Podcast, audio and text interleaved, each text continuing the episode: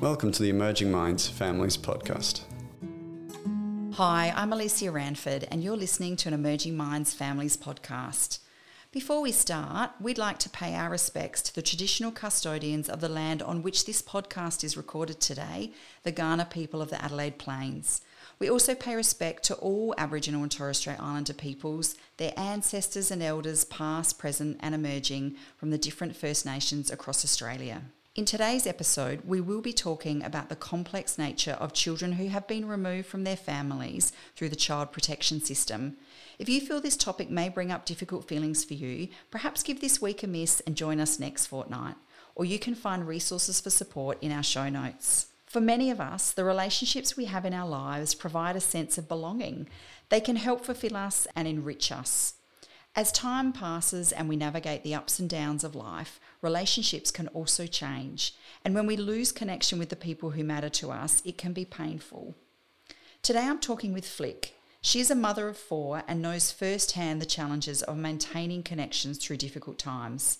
Flick has joined us previously as our very first guest on the Emerging Minds Families podcast channel, where we talked about learning to parent when you weren't parented well yourself. And if you haven't already checked this one out, I'd highly recommend it. Welcome, Flick. Thank you so much for joining us again. Thanks for having me back. Could you start by telling us a little bit about your experience and how you came to be separated from your son? My life begins with my mum being abandoned at six weeks old and put into the child protection system and not knowing her family till she was 21, which then leads into myself being in child protection as a teenager. And unfortunately, my children, so three generations now, have been in the child protection system. And I believe it is around not having that healthy role model to help teach you and guide you along the way to parent. Also, the background background of drugs and alcohol, DV, unhealthy relationships, and homelessness led to the removal of my children. But I do believe today that without the drugs and alcohol and DV and unhealthy relationships, I would have still been in the same spot because I didn't know how to parent from a young age of 17. So I guess that's a little bit of a background. There's no excuses. That's just how life worked out with our family. But it's about now how do we bring our family together and live in the most healthiest way. And why do you feel it was important to you that you remain connected to him during this time? I guess at first I thought it was really important because it was about my emotions, which I didn't realize at the time. I felt because I wanted to see my son, that was what was best. And with years of working through this system, what I see today, 12 years on, I find it really important because it's about his needs and what he actually needs, not what I need as a mother and my emotional field. It's being navigated by my little boy or now big boy and just backing him all the way. The experience of separation by child protection is different for every family and child. But what do you think parents in this situation should consider when looking to remain connected with their child who is in care? I think the biggest thing to look out for is what does the child want?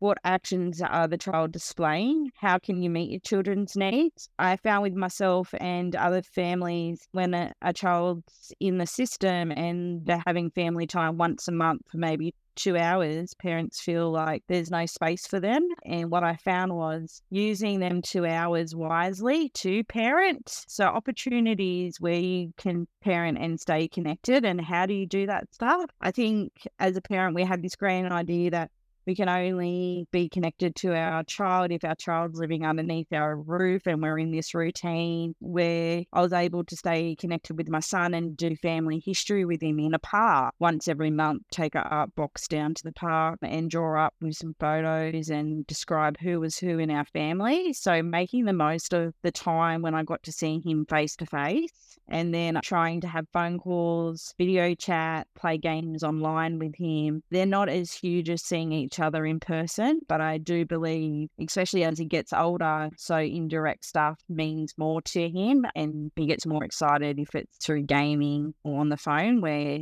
it's in his time and he can stop when he wants. He's not feeling forced or pressured. And so, for you, Flick, can you describe what this journey of reconnection was like for you and your son? Yeah, look, it's so many mixed emotions to it. I guess my son was removed at 11 months old, and he's now 13. So it's been a very huge roller coaster. And over the last 12 years, it's been really happy, but it's been really horrendous and sad at times as well. I'm trying to navigate knowing my son. He's been brought up in a different household, in a different style of parenting. He doesn't really know who I am. So it's been really confusing and really hard. But at the same time, it's been really rewarding. And I guess what I'm trying to get to, I wouldn't have any other way. Like it's really given us time to actually stop and get to know each other. It hasn't been on the rush or on the fly like my daily household at home where everyone's rushing to do what they need to do for the day. When I see my little boy, we can actually sit and connect and just have a bit of peace. Was it a process for you to be ready to reconnect as much as it being what's right for him? Yeah, so I think through this journey with the reconnection, it wasn't just about that me and him had space. So it's trying to navigate child protection system of caseworkers, case managers, foster parents, different locations. So that was a challenge within itself. But then very early on, reconnecting with him looks very different to how I connected with him today. And that's due to me having a support network and therapy and different things go on for me to understand myself and understand what my child actually needs more than someone that presents as a mother. So I think with me looking at myself and why am I connecting with my son, how I'm doing it, is it the best interest for him or is it for me? Today, it looks very different and more healthy because it is about him and his needs. So if he doesn't want to see me, that is okay. That's what he needs for the day. I still get sad and I still get upset when he doesn't want to speak to me or see me, but I don't force that stuff anymore. And for so long, I just kept going into meeting after meeting saying, I want to see my son more. I need to speak to him on the phone. I need this. I need that. And it was all about me which I didn't realize. And now I'm able to sit in meetings and talk about what my son needs because I'm hearing him now. That's very special that you've been able to reflect on that, Flick. And I wonder, are there people or places that supported you in rebuilding this connection with your son? There's not many places, once you tell people that you've lost your children to child protection, there's not many places that really want to have much to do with you, let alone that really support you or advocate for you. And the problem for me was I didn't understand what was going on. It looked very clear on paper, but in my head, I couldn't wrap my head around it to actually understand on a head and heart level. So my old supervisor was my advocate and my support person, and she would explain to me what was going on. I would explain to her how I was feeling after seeing my son, and she just educated me pretty much is what I'm trying to say. And she was just standing there walking alongside this journey of the last four years with me. And at some point, she got honest with me and said some things need to change and done it in a loving, kind way. And I was able to look at that and change them things, which then my son could see a different mother and a more emotionally attached mother.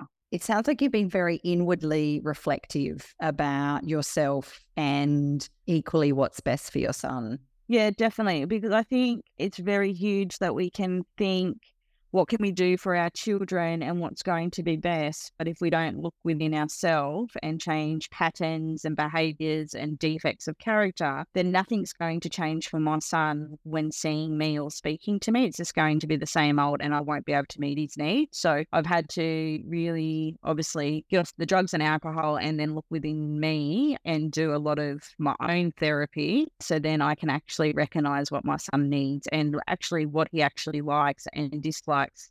So most of the time now he doesn't even have to tell me what he doesn't like or likes. Like I can recognize that stuff by body language or the way he speaks. And what a strength of character you've shown to get to this point, Flick. It hasn't been easy. And I always say we, we need a child protection system, but it's about how do we bring everybody together for the child? It's not just one service that can meet my child's needs. So everyone needs to be at the table. And within that, that's been a journey of itself. And that has shown for my son over the years of not knowing who to speak to, what side per se to be on, mum's side or the department side or the carer's side. And that's what I've noticed very quickly is that children are really torn about what's going on and what to say. So how do we make it the most easiest? There is children at home that unfortunately can't live in that household but how do we keep them connected to family and to know about their family where it's safe to do so? Because what we find when children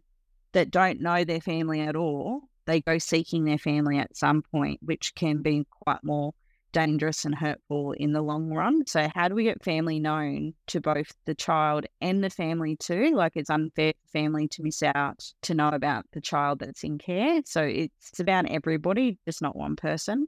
And can you share with our listeners some of the creative ways you found to reconnect and then stay connected with your son? Very early on, it was literally going into a room that was supervised by another human being, taking notes on how we interacted, and in a very boring room and unnatural environment. And then it went to a park, which felt much better. He loves soccer, so he was able to get out and kick the ball and not only interact with me, but his siblings as well. And we've stayed connected on the telephone, FaceTime, letter writing, gaming. Also, um, connection has stayed through his siblings. So his siblings might speak to him, and I might not speak to him for the week or a couple of weeks or the month, but his siblings check in with him.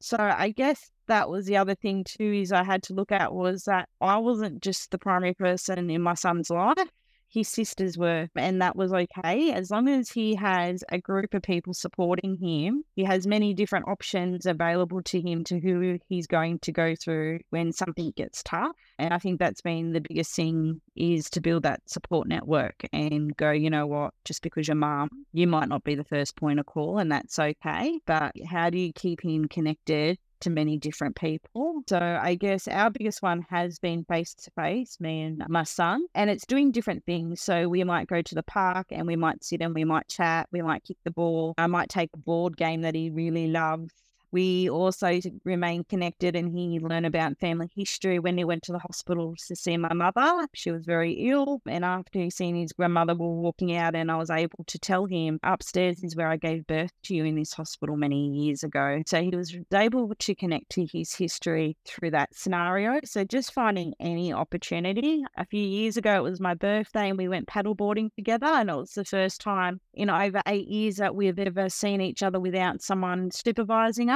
and we're in the middle of the ocean on paddle boards and then we went canoeing. So just trying to find any opportunity whatsoever to just spend time together. And I guess this connection just forms over time. What do you think being able to continue your relationship with your son has meant for you and him? For me, it's really meant a lot because I have three children living at home while my son doesn't live with me. And it's a reminder that my children don't have to be in my house 24 7. And just because my child doesn't live with me, it doesn't mean he doesn't love me or I don't love him. Where for a very long time, I felt like he doesn't love me. He doesn't want me in his life because he wasn't living in my home, where I can see that's not the case. We can love others from afar. It doesn't have to be so close. And I think it really has shown my son, no matter where he is in the world and what space he's in, he's got a mother that's always going to back him and I think that's what a child really needs to know. I know my children definitely need to know that they've got their mum on their side and I'll back them no matter what. And what a lovely message that even though you might not connect every day or even every week, that you both know that connection is special and will always be there. Yeah, definitely. Definitely. So, for anyone listening today who might be in a similar situation, what would your advice be for them? Well, I guess my first bit of advice would be just to take a moment and have a look at your situation, what's going on. Do you understand it? If you don't understand your situation with your child, go speak to a caseworker go speak to someone that's supportive and that you can trust and just look at how you can navigate spending more time if that's in person or letter writing the phone. Covid has been really bad for the world but in saying that it's brought out some good stuff of video connection and i think that's a really good one these days that if it's not actually safe to see each other face to face or not wanting to do that right now you've got video, you've got the phone, you've got mail. There's many different ways to do this stuff. And if it is having a chat to your caseworker and speaking to your caseworker of what do you want, what message do you want delivered to your child? Sometimes this stuff can be really hard and emotional for both the child and parent to navigate as well. And there's been times where emotionally this stuff has got too much for me and I've had to stand back and say, I can't see my son for a couple of months. I need to look after myself and get myself okay. So there was a bit of radio silence there for a little while and then we reconnected again. So looking at things aren't always going to be the same and having many different ideas at hand that you can draw upon instead of just the same old, same old that may be working or may not be working. Because I know you and we've done lots of work together now. I know that you are a peer worker to support other parents to reconnect with their children.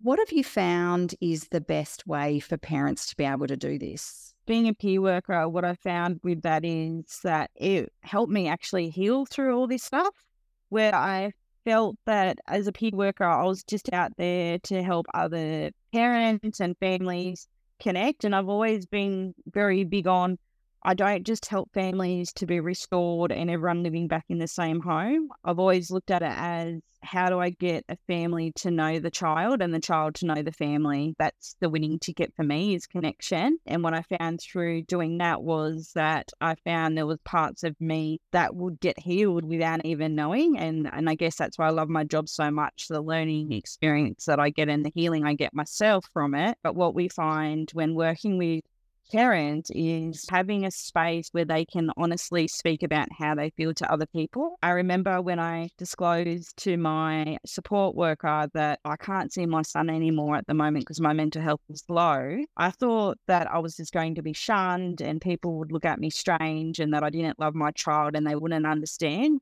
And this woman just said, like, oh, I get it, Flick. Like, you need to make a decision on what's best for you and the children you have at home. And from that moment, I realized that by supporting other parents, it gives them a space to get honest about what's going on for them. So then they can move past that and they can then connect with their child in a more authentic way. And then it gives them the space to ask for help and say, I don't know, or this isn't working. Where I find that if that space isn't created, parents will continue on with the same old, same old, even if it's not working, uh, because they're too afraid to ask for help. And ultimately, that working on your own mental health is going to be what's not only best for you, but it's also going to be what's best for your child or children as well. Definitely. And within child protection, we have this idea that the work is only there for the child, that is their client. But if we support the family, in the long run, the child benefits mostly from that. So if we can connect everybody together, the child gets the best benefit possible. What do you think parents should ask themselves before they start this process of reconnecting with a child who is in child protection? Yeah, I think the biggest question would be is now the right time? Am I mentally okay? Am I emotionally okay to start this off? I think because if we're not okay mentally and emotionally, and we start on this roller coaster, because not everything goes smoothly, it can be quite dangerous for self and it can be quite damaging for the child. So, I guess first off, am I okay? And is my child in the space? Right now? Is my child okay? And also during the process is checking in with yourself and your child too and making sure it's still okay to continue on. Does it need to slow down? Does it need to fasten up? Is there something different that needs to go on? And it might not to be just you having a conversation with your child or you just reflecting within yourself. It might be someone else asking these questions. It might be you speaking with somebody else. It might be you speaking with your therapist, a support person, an advocate, somebody you trust. And in my situation, there's many times that my old supervisor would be asking these questions. Sometimes I didn't even recognize to ask myself, Am I okay? until she asked, Are you okay? And is part of the reconnection process also having some form of connection with the foster or kinship parents? It is very important that a parent and the foster carer or the kinship carer or guardian in this case is connected. I think this process is so much harder when nobody knows each other. And I know this from firsthand experience because my three children were removed and they're in different homes. So, three different carers and I didn't know any of them. I didn't know if my kids were safe. I didn't know if they were happy. I didn't know what these adults looked like. And I was very uneasy. And it wasn't until I met my son's carer, then I felt a little bit more at ease. I could picture her face, I could hear her tone, and I felt that my son was okay and he was safe. But it was also to you know, checking in with the carer how my children are going. So What I do now is monthly, I speak with my son's guardian and she asks me how I am. I ask her, has she had a break? And if she's okay, she's got many kids in her home. We have a chat about what's going on for my son. On, and this is all done on the phone once a month while he's at school or or he's out and about. And, and we just check in with each other and see how each other's homes are going. So then that helps me when I do see my son or speak to my son on the phone, how to navigate that stuff. And I know my children change their tastes and what they're into on a monthly basis. So I'm imagining too that helps that connection because you know what to talk to them about and what questions to ask. Oh, definitely. And it definitely helps at Christmas and birthdays and stuff when thinking about what gifts coming out. And it's not something then my child actually know they're just going to receive. But it's definitely been really important, our conversations about his favorite thing is soccer. So hearing about what soccer game he played if I wasn't there, how it went, I'm able to actually have conversations with my son about some of the most meaningful stuff to him without sitting there looking clueless to him. What would be the main thing you would want people to take away from hearing your story today, Flick? I think if we can just remember that everyone's human and everyone makes mistakes, and people connecting with other human beings is hard, but trying to reconnect with your child that's in child protection is extremely hard. You're up against multiple different people. You're sitting in a space with a parent that may not actually understand what's going on or how to connect in a healthy way. So remembering giving people space and it's okay for people to take a break, but mostly checking in and just asking, like, are you okay? Like, I think as humans, we do that with our friendships all the time. And there's no difference to this stuff, us checking with our other parents and family members, asking, are they okay during this process? And what is it you need from me that I may be able to help you with? I really love that. What is it you need from me that I might be able to help with? That's a really lovely message to end on, Flick. Thank you. Thank you so much for sharing your experiences with us today. You're welcome. You have been listening to an Emerging Minds Families podcast. If anything spoken about today has been distressing for you or you find yourself struggling, please reach out for help. You can call Lifeline on 131114 or more resources for support can be found in our show notes. Visit our website at www.emergingminds.com.au forward slash families for a wide range of free information and resources to help support child and family mental health. Emerging Minds leads the National Workforce Centre for Child Mental Health. The centre is funded by the Australian Government Department of Health under the National Support for Child and Youth Mental Health program.